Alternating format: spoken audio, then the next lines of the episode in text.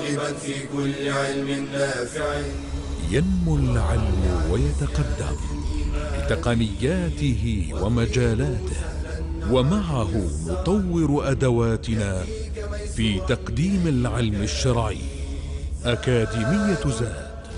زاد أكاديمية ينبوعها. صاف صاف ليروي غلة الظمآن. هذه عقيدتنا الصحيحة فطرة تنفي الشكوك بواضح البرهان. بشرى لنا زاد أكاديمية للعلم كالأزهار في البستان. السلام عليكم ورحمة الله وبركاته. الحمد لله حمدا كثيرا طيبا مباركا فيه. وأصلي وأسلم على نبينا محمد وعلى آله وأصحابه والتابعين. بادئ ذي بدء أرحب بالإخوة والأخوات المشاهدين والمشاهدات في قناة زاد وفي أكاديمية زاد العلمية. أسأل الله الجميع العلم النافع والعمل الصالح والتوفيق لما يحبه ربنا ويرضاه. العلماء هم ورثة الأنبياء. ولذلك قال بعض السلف من أحب أن يكون للأنبياء وارثا فليتعلم العلم. وهذا فضل الله يؤتيه من يشاء.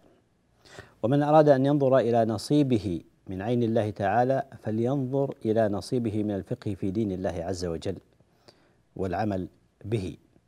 ولذلك فإن العلم عبادة كما تقدم الحديث في هذا تكرارا ومعروف في هذا الأمر.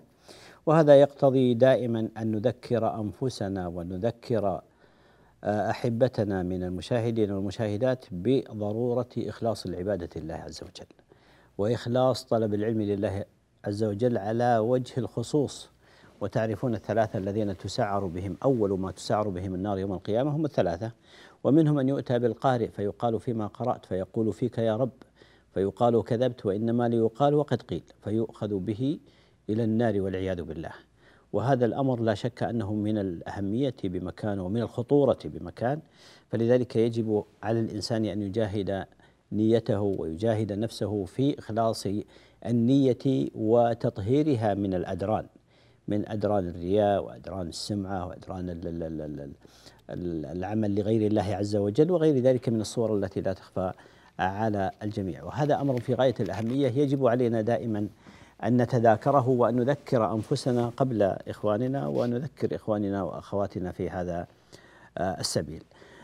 نحن في بداية وفي مستهل الحديث عن المحاضرة الأولى في هذا المستوى الرابع من الدورة الثانية وهذا الموضوع كما قلنا فيما تقدم في البداية هو يتحدث عن جانب مهم من جوانب علوم العقيدة ودراستها وهو جانب حماية أصول ومقاصد العقيدة وهذا يقتضي منا على سبيل المثال دراسة البدع وما يترتب عليها وما هي ضوابطها متى يكون العمل مبتدعا ومتى يكون صحيحا ومتى يكون آه، فاسدا إلى غير ذلك من الأمور موضوع محاضرتنا في هذا اليوم المحاضرة الأولى وهو لماذا دراسة البدع؟ ولماذا نتكلم عن البدع؟ أو كما يقول بعض الناس لماذا لا ندع الناس لرب الناس ولا نتحدث عن أمور يقعون فيها مخالفة لدين الله سبحانه وتعالى؟ وهذا يقتضي منا أن نعرف البدعة ما هي البدعة؟ حتى نعرف لنحذر. وما هو ضابط البدعة؟ حتى نميز ونفرق بين ما كان من أمور العادة والتي يشترك فيها الناس وما كان من العبادات التي تدخل فيها البدع. وأهم من ذلك كله وهو الجانب المهم وهو حكم البدعة. وما هي أدلة هذا الحكم؟ على أي أساس بني هذا الحكم؟ هذه قضايا في غاية الأهمية مهمة جدا وهي حديثنا في ال ال ال هذا اللقاء وفي هذه المحاضرة الأولى. ومن المعلوم أن معرفة سبيل المؤمنين وسبيل الضالين أنه من أشرف المعارف وأعلاها لطالب الحق ومريد النجاة وداعية الهدى. ولذلك قال الله عز وجل وكذلك نفصل الآيات ولتستبين سبيل المجرمين. لتكون بينة واضحة ظاهرة. يعني حتى لا يقع الإنسان في هذا الأمر. هذا يقتضي أن الحديث عن البدع يدل أن الحديث عن البدع من الأهمية بمكان. وهو من أخطر الموضوعات بلا شك لأن في الابتداع تبديل لدين الله سبحانه وتعالى الدين الحق واختراع دين وعبادة جديدة محدثة. في الحديث عن دراسة البدع حماية للمنهج والطريق الذي يسير عليه الإنسان في آه، عبادته وتقربه إلى الله سبحانه وتعالى. فالخطورة تكمن في أن العبد قد يتعبد بعبادات يظن أنها تقربه من الله زلفى وفي الواقع أنها تبعده لأنه على غير سبيل الهدى على غير طريق الطريق المستقيم الموصل إلى رضوان الله تعالى وجنته. وهذا أمر في غاية الأهمية ولذلك خاطب الله تعالى نبيه صلى الله عليه وسلم بقوله فاستقم كما أمرت ومن تاب معك ولا تطاو فاستقم لا على ما تريد وإنما على كما أمرت كما أمره الله سبحانه وتعالى. فدل على أن التعبد والعبادة والتقرب إلى الله عز وجل لا بد أن يكون مضبوطا بما أمر الله عز وجل. حتى النبي صلى الله عليه وسلم أمر بأن تكون استقامته على وفق أمر الله تعالى كما أمر صلى الله عليه وسلم. والأمة أمته صلى الله عليه وسلم بالتبع له في هذا الجانب. ثم قال ومن تاب معك. فالأمر بالاستقامة على ما جاء عن الله عز وجل على ما أمر الله واجب على النبي صلى الله عليه وسلم وواجب على الأمة بالتبع. فاستقم كما أمرت ومن تاب معك. قال ولا تطغوا أي تتجاوزوا سبيل الاستقامة. فتتعبدوا الله عز وجل بغير ما أمرتم به فتزيدوا في العبادة أو تقصروا في حقها. وهذا أمر في غاية آه، الأهمية. الحديث عن البدعة هو حماية للكتاب والسنة وحماية لدين الله عز وجل كما قلنا ولا سيما وقد كثر الإحداث والابتداع في دين الله عز وجل في الأمة وفي الناس في كثير من آه، الأمور. وأخطر ما يكون أن يتعبد الإنسان ويسعى جاهدا في سبيل التقرب إلى الله عز وجل ولكنه يكون على غير هدى ولهذا حذر الله عز وجل من ذلك بقوله سبحانه وتعالى قل هل ننبئكم بالأخسرين أعمالا؟ الذين ضل سعيهم في الحياة الدنيا وهم يحسبون أنهم يحسنون صنعا. فمجرد صلاح النية لا يكفي إلا أن يكون الطريق صحيحا أيضا على وفق هدي النبي صلى الله عليه وسلم لا على يعني هوى الإنسان واجتهاد الإنسان على غير بينة وبصيرة. وهذا أمر في غاية الأهمية. ومن الخطورة بمكان. البدعة يقابلها السنة ولهذا جاء عن يحيى بن معاذ الرازي قال رحمه الله تعالى قال اختلاف الناس كلهم يرجع إلى ثلاثة أصول لكل واحد منها ضد فمن سقط عنه وقع في ضده يعني ترك شيئا وقع في الآخر لا لأنها متقابلة. ما هي هذه الأمور الثلاثة؟ قال التوحيد وضده الشرك.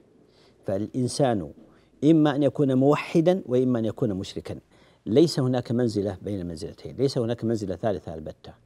والأمر الثاني قال السنة وضدها البدعة. فإما أن يكون الإنسان على السنة على وفق ما أراد الله وأراد الرسول أو على البدعة والعياذ بالله. والثالث الطاعة وضدها المعصية. فإما إما أن يكون مطيعا أو أن يكون عاصيا. ليس هناك البرزخ بين هذه وتلك. هذه الأصول الثلاثة التي تبين أن البدعة يقابلها السنة. فإما أن يكون على السنة وإما أن يكون على البدعة. فاصل ثم نعود لاستكمال الحديث إلى أن نلتقي. أستودعكم الله. السلام عليكم ورحمة الله. بشرى لنا أكاديمية للعلم كالأزهار في البستان.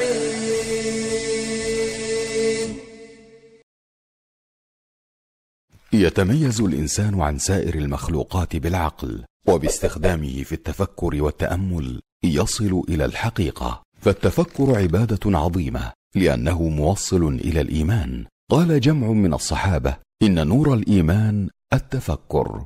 وسئلت أم الدرداء عن أفضل عمل أبي الدرداء فقالت التفكر والاعتبار.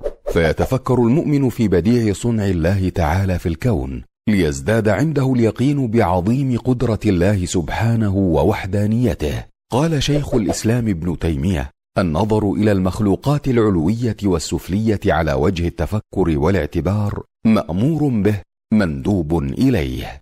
وحين يتفكر فيما يعبد من دون الله يتبين له ضعفه وعجزه. فيتبرأ من الشرك صغيره وكبيره.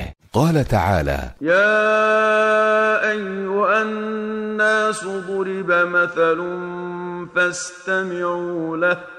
إن الذين تدعون من دون الله لن يخلقوا ذبابا ولو اجتمعوا له. وان يسلبهم الذباب شيئا لا يستنقذوه منه ضعف الطالب والمطلوب. ويتفكر في القرآن الكريم ليفهمه ويعمل به. قال تعالى وأنزلنا إليك الذكر لتبين للناس ما نزل إليهم ولعلهم يتفكرون. ويندب للمسلم أن يتفكر فيما يفيده وينفعه في دنياه وآخرته فيقدم عليه ويفعله وفيما يضره في دنياه وآخرته فيجتنبه ويحذر منه. وفي الحديث احرص على ما ينفعك واستعن بالله ولا تعجز وأن يتفكر في شأن الدنيا والآخرة فيعلم أن متاع الدنيا قليل زائل وأن الآخرة خير وأبقى. قال النبي صلى الله عليه وسلم والله ما الدنيا في الآخرة إلا مثل ما يجعل أحدكم إصبعه في اليم أي في البحر فلينظر بم ترجع. بشرى لنا زاد أكاديمية للعلم كالأزهار في البستان. السلام عليكم ورحمة الله وبركاته. آه الحمد لله والصلاة والسلام على رسول الله. تحدثنا في البداية عن إلمامة وإشارة يسيرة عن موضوع وخطورة وأهمية دراسة البدع والكلام عن البدع. ومنه ندلف إلى الحديث عن تعريف البدع كما هو الأصل في أن الإنسان لا يخوض ويتحدث بشيء إلا إذا عرفه وعرف ما هو. البدعة من حيث المعنى اللغوي كما قال آه، ابن فارس يقول الباء والدال والدال والعين أصلان أصلان ما هما؟ قال أحدهما ابتداع الشيء وصنعه على غير مثال. ابتداعه وصنعه على غير مثال. والثاني الانقطاع والكلام. وهذا اللفظ ورد في القرآن الكريم وفي السنة بمعناه اللغوي الأول والثاني. ومن ذلك في قول الله عز وجل قل ما كنت بدعا من الرسل. يعني لم يتقدم لم يتقدمني أحد. الرسل تقدموني وجاءوا من قبلي فلست بدعا من الرسل. وفي قوله تعالى أيضا ورهبانية ابتدعوها ما كتبناها عليهم إلا ابتغاء رضوان الله. ابتدعوها أي أحدثوها واخترعوها. ومن أسماء الله عز وجل البديع بديع السماوات والأرض لأن الله عز وجل هو الذي اخترعها على غير مثال وأنشأها على غير مثال سابق سبحانه وتعالى. وجاءت أيضا اللفظ في السنة ومن أهم النصوص المهمة في دراستنا وفي معرفة البدعة في قوله صلى الله عليه وسلم فإن كل محدثة بدعة وكل بدعة ضلالة. وكذلك جاء جاءت في أكثر من لفظ في السنة وجاءت بالمعنى الثاني وهو الانقطاع والكلال في الحديث الذي رواه الإمام مسلم في صحيحه أن رسول الله صلى الله عليه وسلم بعث آه، بست عشرة بدنة مع رجل وأمره فيها فمضى الرجل ثم رجع فقال يا رسول الله كيف أصنع بما أبدع علي منها؟ يستفسر من النبي صلى الله عليه وسلم بما أبدع علي منها وهذا هو الشاهد. ومعنى أبدع علي منها يعني إذا كلت وأعيت عن المسير. فقال النبي صلى الله عليه وسلم انحرها. هذا المعنى اللغوي بالنسبة للبدعة. أما في الشرع فالبدعة هي طريقة مخترعة في التعبد بغير دليل من كتاب الله تعالى وسنة نبيه صلى الله عليه وسلم. وبعبارة أخرى كما ذكر شيخ الإسلام بن تيمية رحمه الله تعالى قال البدعة ما لم يشرعه الله من الدين.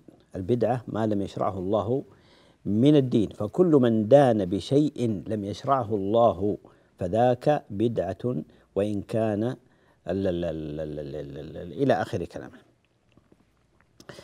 ومن أشهر التعريفات التي تناولها العلماء وتكلموا عليها هو ما اختاره الإمام الشاطبي رحمه الله تعالى في كتابه الاعتصام وهو كتاب مهم في باب البدع وضوابطها والرد على المبتدعة والحديث عنها وهو كتاب مهم جدا فيها في بابه. قال وهو كلام لا يبعد لا يخرج عما تقدم. قال رحمه الله تعالى في تعريف البدعة قال هي طريقة في الدين مخترعة طريقة في الدين مخترعة تضاهي الشرعية ويقصد بالسلوك عليها المبالغة في التعبد لله سبحانه وتعالى. ذكر هذا في كتابه الاعتصام. وهذا التعريف مهم جدا لأنه يبين لنا ضابط البدعة من غيرها.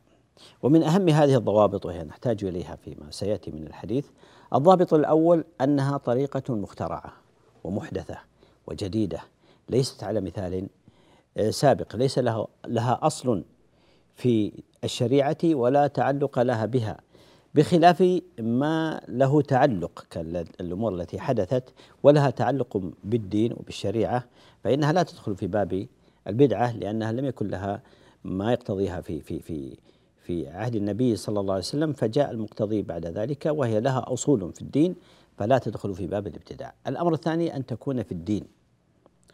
وهذا يخرج المخترعات الدنيوية والمحدثات لأن بعض الناس يعني من باب الجهل أو من باب اللمز يعني يذم من يذم البدعة التي ذمها الله ورسوله فيقول طيب المحدثات الآن ركوب السيارات والطائرات هذه كلها طرق مخترعة. نقول هذه في الدنيا هذه مباحة الأصل فيها الإباحة. وإنما البدعة المذمومة إنما تكون في الدين لأن الدين أصله من الله من الوحي متوقف على الوحي وعلى الوحي المعصوم على الكتاب والسنة على ما جاء به الرسول صلى الله عليه وسلم عن ربه سبحانه وتعالى. أما الأمور الدنيوية فلا تدخل في باب الابتداع أصلا حتى تدخل في باب آه، الذم. فهي طريقة مخترعة يعني محدثة محدثة وليست ليس لها أصل. في الدين وليست في الدنيا. الضابط الثالث أن يقصد منها التعبد لله سبحانه وتعالى. يقصد منها التعبد لله عز وجل. وهذا قيد مهم يخرج العادات. العادات التي يشترك فيها الناس ويعتادها الناس ولا تدخل في باب التعبد والتقرب إلى الله عز وجل فإنها لا تدخل في باب البدع المذمومة. والنقطة الأخيرة والرابعة الضابط الرابع أن تضاهي الشرعية وأن تشبه الشرعية وأن تكون مشابهة للأمور الشرعية غير أن تكون شرعية. هذه الضوابط الأربعة مهمة جدا في هذا الباب. فإذا البدعة في معناها اللغوي كما قلنا إما آه، الإحداث على غير مثال سابق وإلا الانقطاع والكلال وأكثر استعمال إنما هو في المعنى الأول. أما بالنسبة للشرع فهي طريقة مخترعة في الدين في التعبد بغير دليل من كتاب الله تعالى أو سنة رسوله صلى الله عليه وسلم. أما حكمها فظاهر وهو التحريم. بل نص النبي صلى الله عليه وسلم قال فإن كل محدثة بدعة أي في الدين وكل بدعة ضلالة. وجاء في رواية أخرى صحيحة وكل ضلالة في النار فمآلها إلى النار ومال المبتدع إلى النار والعياذ بالله. فالبدع في الدين كلها محرمة. وقد ورد ذمها على في كتاب الله تعالى وفي سنة رسوله صلى الله عليه وسلم. ومن هذه النصوص على سبيل المثال في قول الله عز وجل آه، أم لهم شركاء شرعوا لهم من الدين ما لم يأذن به الله؟ والبدعة هي شرع دين لم يأذن به الله عز وجل. اختراع وإضافة وإحداث. في دين الله عز وجل بأمر لم يتعبده الرسول صلى الله عليه وسلم ولم يأتي عن الله في كتاب الله ولا في سنة نبيه صلى الله عليه وسلم. فلذلك قال الله عز وجل على سبيل الذم والإنكار أم لهم شركاء؟ شرعوا لهم من الدين ما لم يأذن به الله. فدل على أن الدين هو ما أذن به الله. وما لم يأذن به الله فليس من الدين في شيء ولا يجوز التعبد لله سبحانه وتعالى به. في كذلك في قول الله عز وجل فبدل الذين ظلموا قولا غير الذي قيل فبدل الذين ظلموا قولا غير الذي قيل لهم فأنزلنا على الذين ظلموا رجزا من السماء بما كانوا يفسقون. والبدعة تبديل للدين الذي شرعه الله عز وجل وبلغه الرسول صلى الله عليه وسلم. كذلك في قول الله عز وجل فليحذر الذين يخالفون عن أمره أن تصيبهم فتنة أو يصيبهم عذاب أليم يخالفون فليحذر الذين يخالفون عن أمره والبدعة مخالفه مخالفة عن أمر رسول الله صلى الله عليه وسلم والأمثلة في هذا كثيرة يأتي الحديث عنها إن شاء الله في في حينها. في قوله تعالى وأن هذا صراطي مستقيما فاتبعوه. ولا تتبعوا السبل فتفرق بكم عن سبيله. يقول مجاهد السبل هي البدع والشبهات. السبل هي البدع والشبهات. قال الله تعالى فاستقم كما أمرت ومن تاب معك ولا تطغوا ومرت هذه الآية معنا قبل قليل وعلقنا عليها فاستقم كما أمرت لا كما تهوى وكما تريد كما أمرت ومن تاب معك ولا تطغوا تتجاوزوا آه، أمر الله تعالى في الاستقامة إنه بما تعملون بصير إنه بما تعملون بصير. هذه يعني من من النصوص الدالة على التحذير وتحريم البدع وغيرها كثير في قول النبي صلى الله عليه وسلم وحديث مهم جدا في هذا الباب. في حديث أبي الدرداء المشهور في حينما قال وعظنا رسول الله صلى الله عليه وسلم موعظة بليغة ذرفت منها العيون ووجلت منها القلوب. فقلنا يا رسول الله كأنها موعظة مودع فأوصنا وهي وصية لنا جميعا للأولين والآخرين. فقال صلى الله عليه وسلم في الحديث قال أوصيكم بتقوى الله والسمع والطاعة وإن تأمر عليكم إلى أن قال فإنه من يعش منكم فسيرى اختلافا كثيرا. فعليكم بسنتي وسنة الخلفاء الراشدين من بعدي تمسكوا بها وعضوا عليها بالنواجذ وإياكم ومحدثات الأمور. فإن كل محدثة بدعة وكل بدعة ضلالة. وهذا أصل الحديث هذا أصل عظيم في هذا الباب ومثله قول صلى الله عليه وسلم من أحدث في أمرنا هذا ما ليس منه فهو رد ومن عمل عملا ليس عليه أمرنا فهو رد. وهو حديث متفق عليه وهو أصل في ذم البدع والتحذير منها وتحريمها. فاصل ثم نعود لاستكمال الحديث فإلى أن نلتقي. بشرى لنا زاد أكاديمية للعلم كالأزهار في البستان.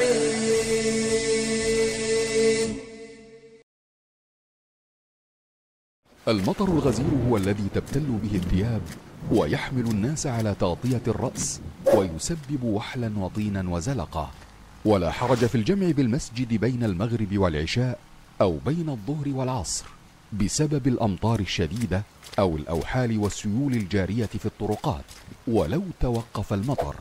لما في ذلك من المشقة والحرج. وأما الفجر فلا جمع بينه وبين صلاة أخرى.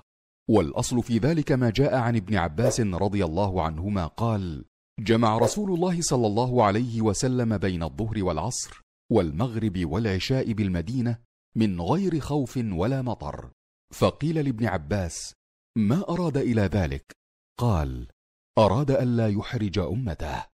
وقد دل ذلك على أنه قد استقر عند الصحابة رضي الله عنهم أن الخوف والمطر عذر في الجمع كالسفر لكنه يكون جمعا دون قصر.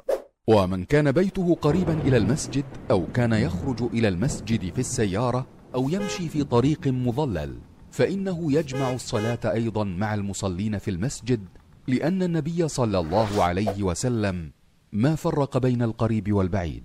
وكان يخرج من بيته وهو ملاصق للمسجد فيصلي بالناس ويجمع. وأما اشتراط النية للجمع بين الصلوات فليس بواجب بل متى وقع السبب ولو بعد الصلاة الأولى جمع. وصدق الله إذ يقول ما يريد الله ليجعل عليكم من حرج ولكن يريد ليطهركم وليتم نعمته عليكم لعلكم لعلكم تشكرون.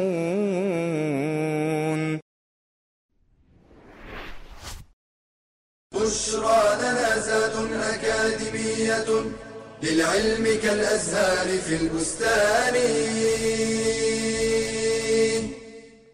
السلام عليكم ورحمة الله وبركاته. شرعنا في الحديث قبل الفاصل في بعض النصوص الدالة على حكم البدعة والتحذير منها وذكرنا حديث النبي صلى الله عليه وسلم في قوله عليه الصلاة والسلام من أحدث في أمرنا هذا ما ليس منه فهو رد وفي الرواية الأخرى الصحيحة أيضا من عمل عملا ليس عليه أمرنا فهو رد أي مردود على صاحبه مهما كان آه، قصد القائل. من عمل عملا ليس عليه أمرنا فهو رد.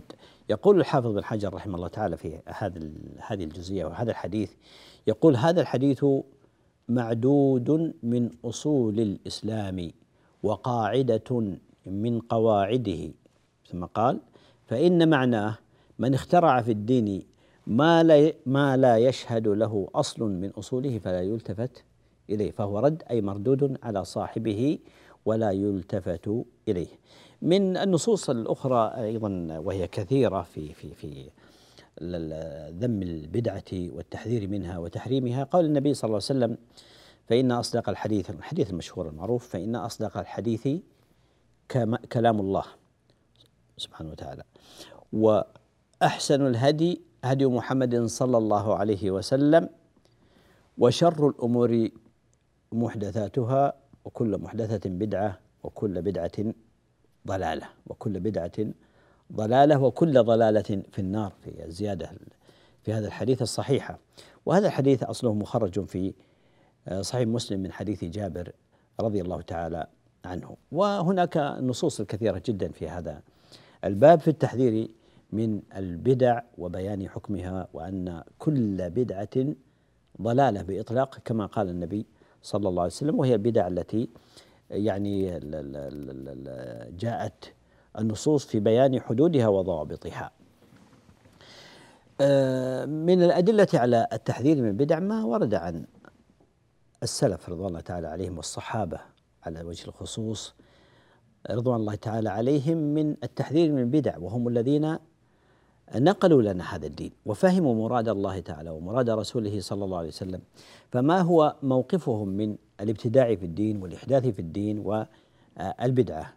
جاءت النصوص عنهم كثيرة وخبير البدع والتحذير منها ابن مسعود رضي الله تعالى عنه لأنه عاش وعمر وعاش طويلا حتى أدرك بزوغ وظهور البدع فكان له آثار كثيرة جدا في التحذير من البدعة آه، والابتداع.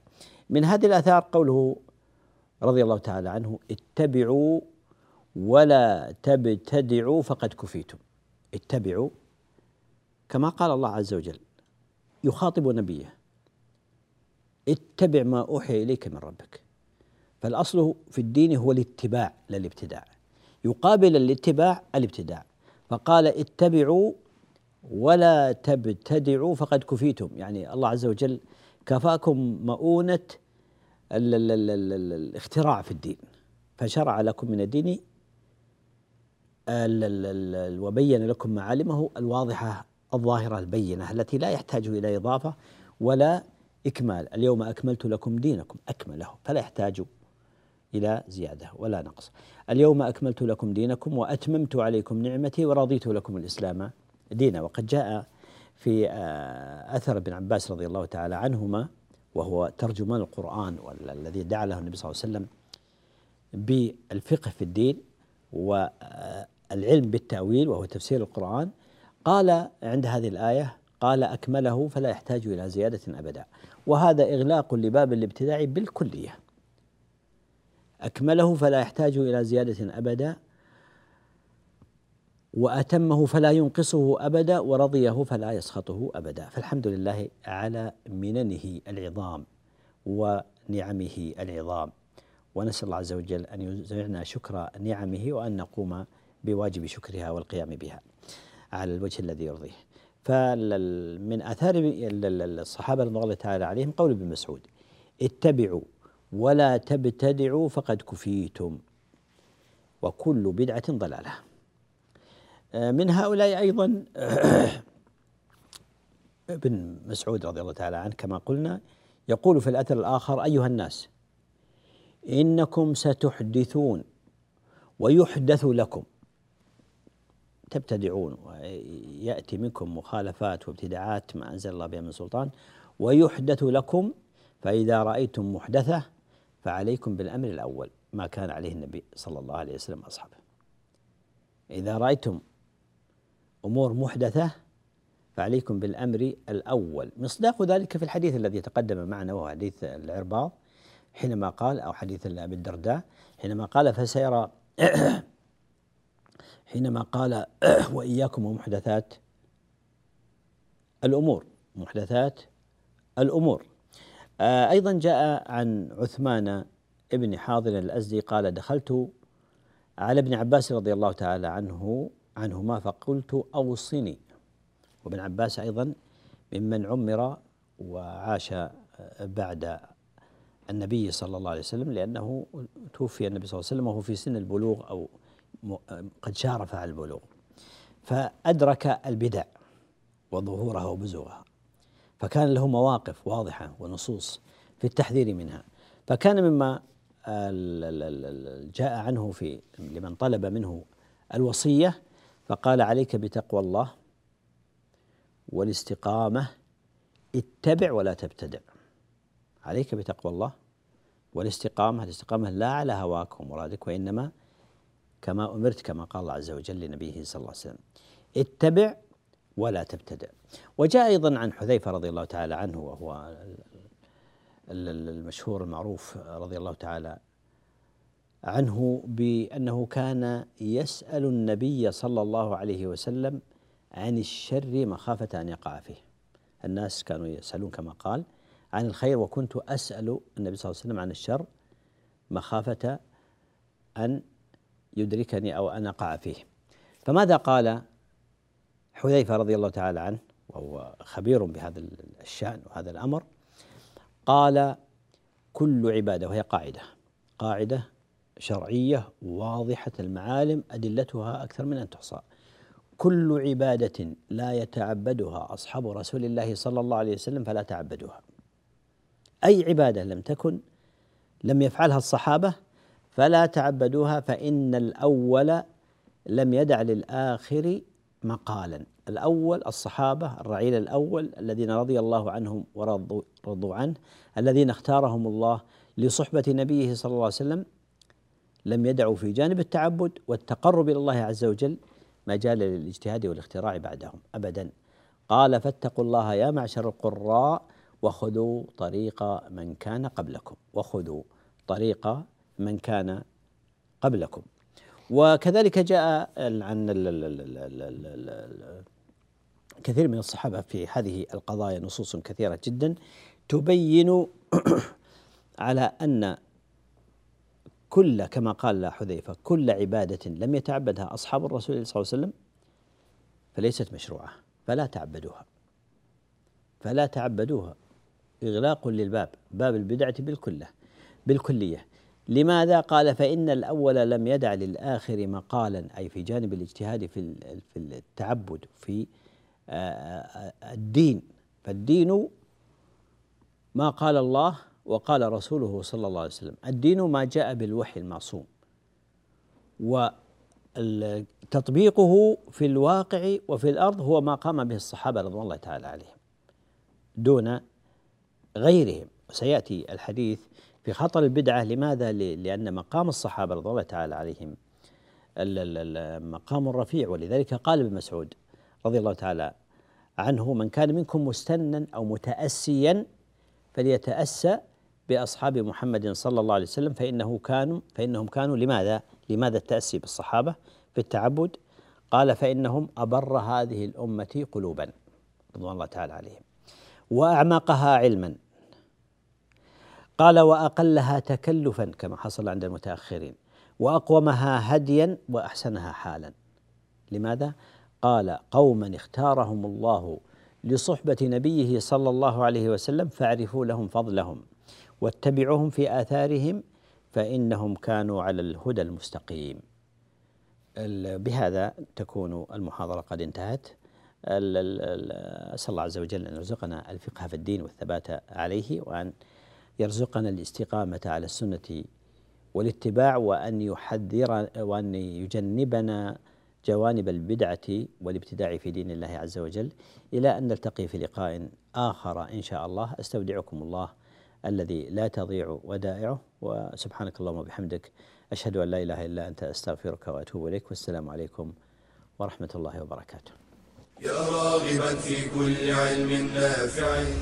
ينمو العلم ويتقدم بتقنياته ومجالاته ومعه نطور أدواتنا في تقديم العلم الشرعي. أكاديمية زاد. زاد أكاديمية ينبوعها. صاف صاف ليروي غلة الظمآن. هذه عقيدتنا الصحيحة فطرة تنفي الشكوك بواضح البرهان. بشرى لنا زاد أكاديمية للعلم كالأزهار في البستان.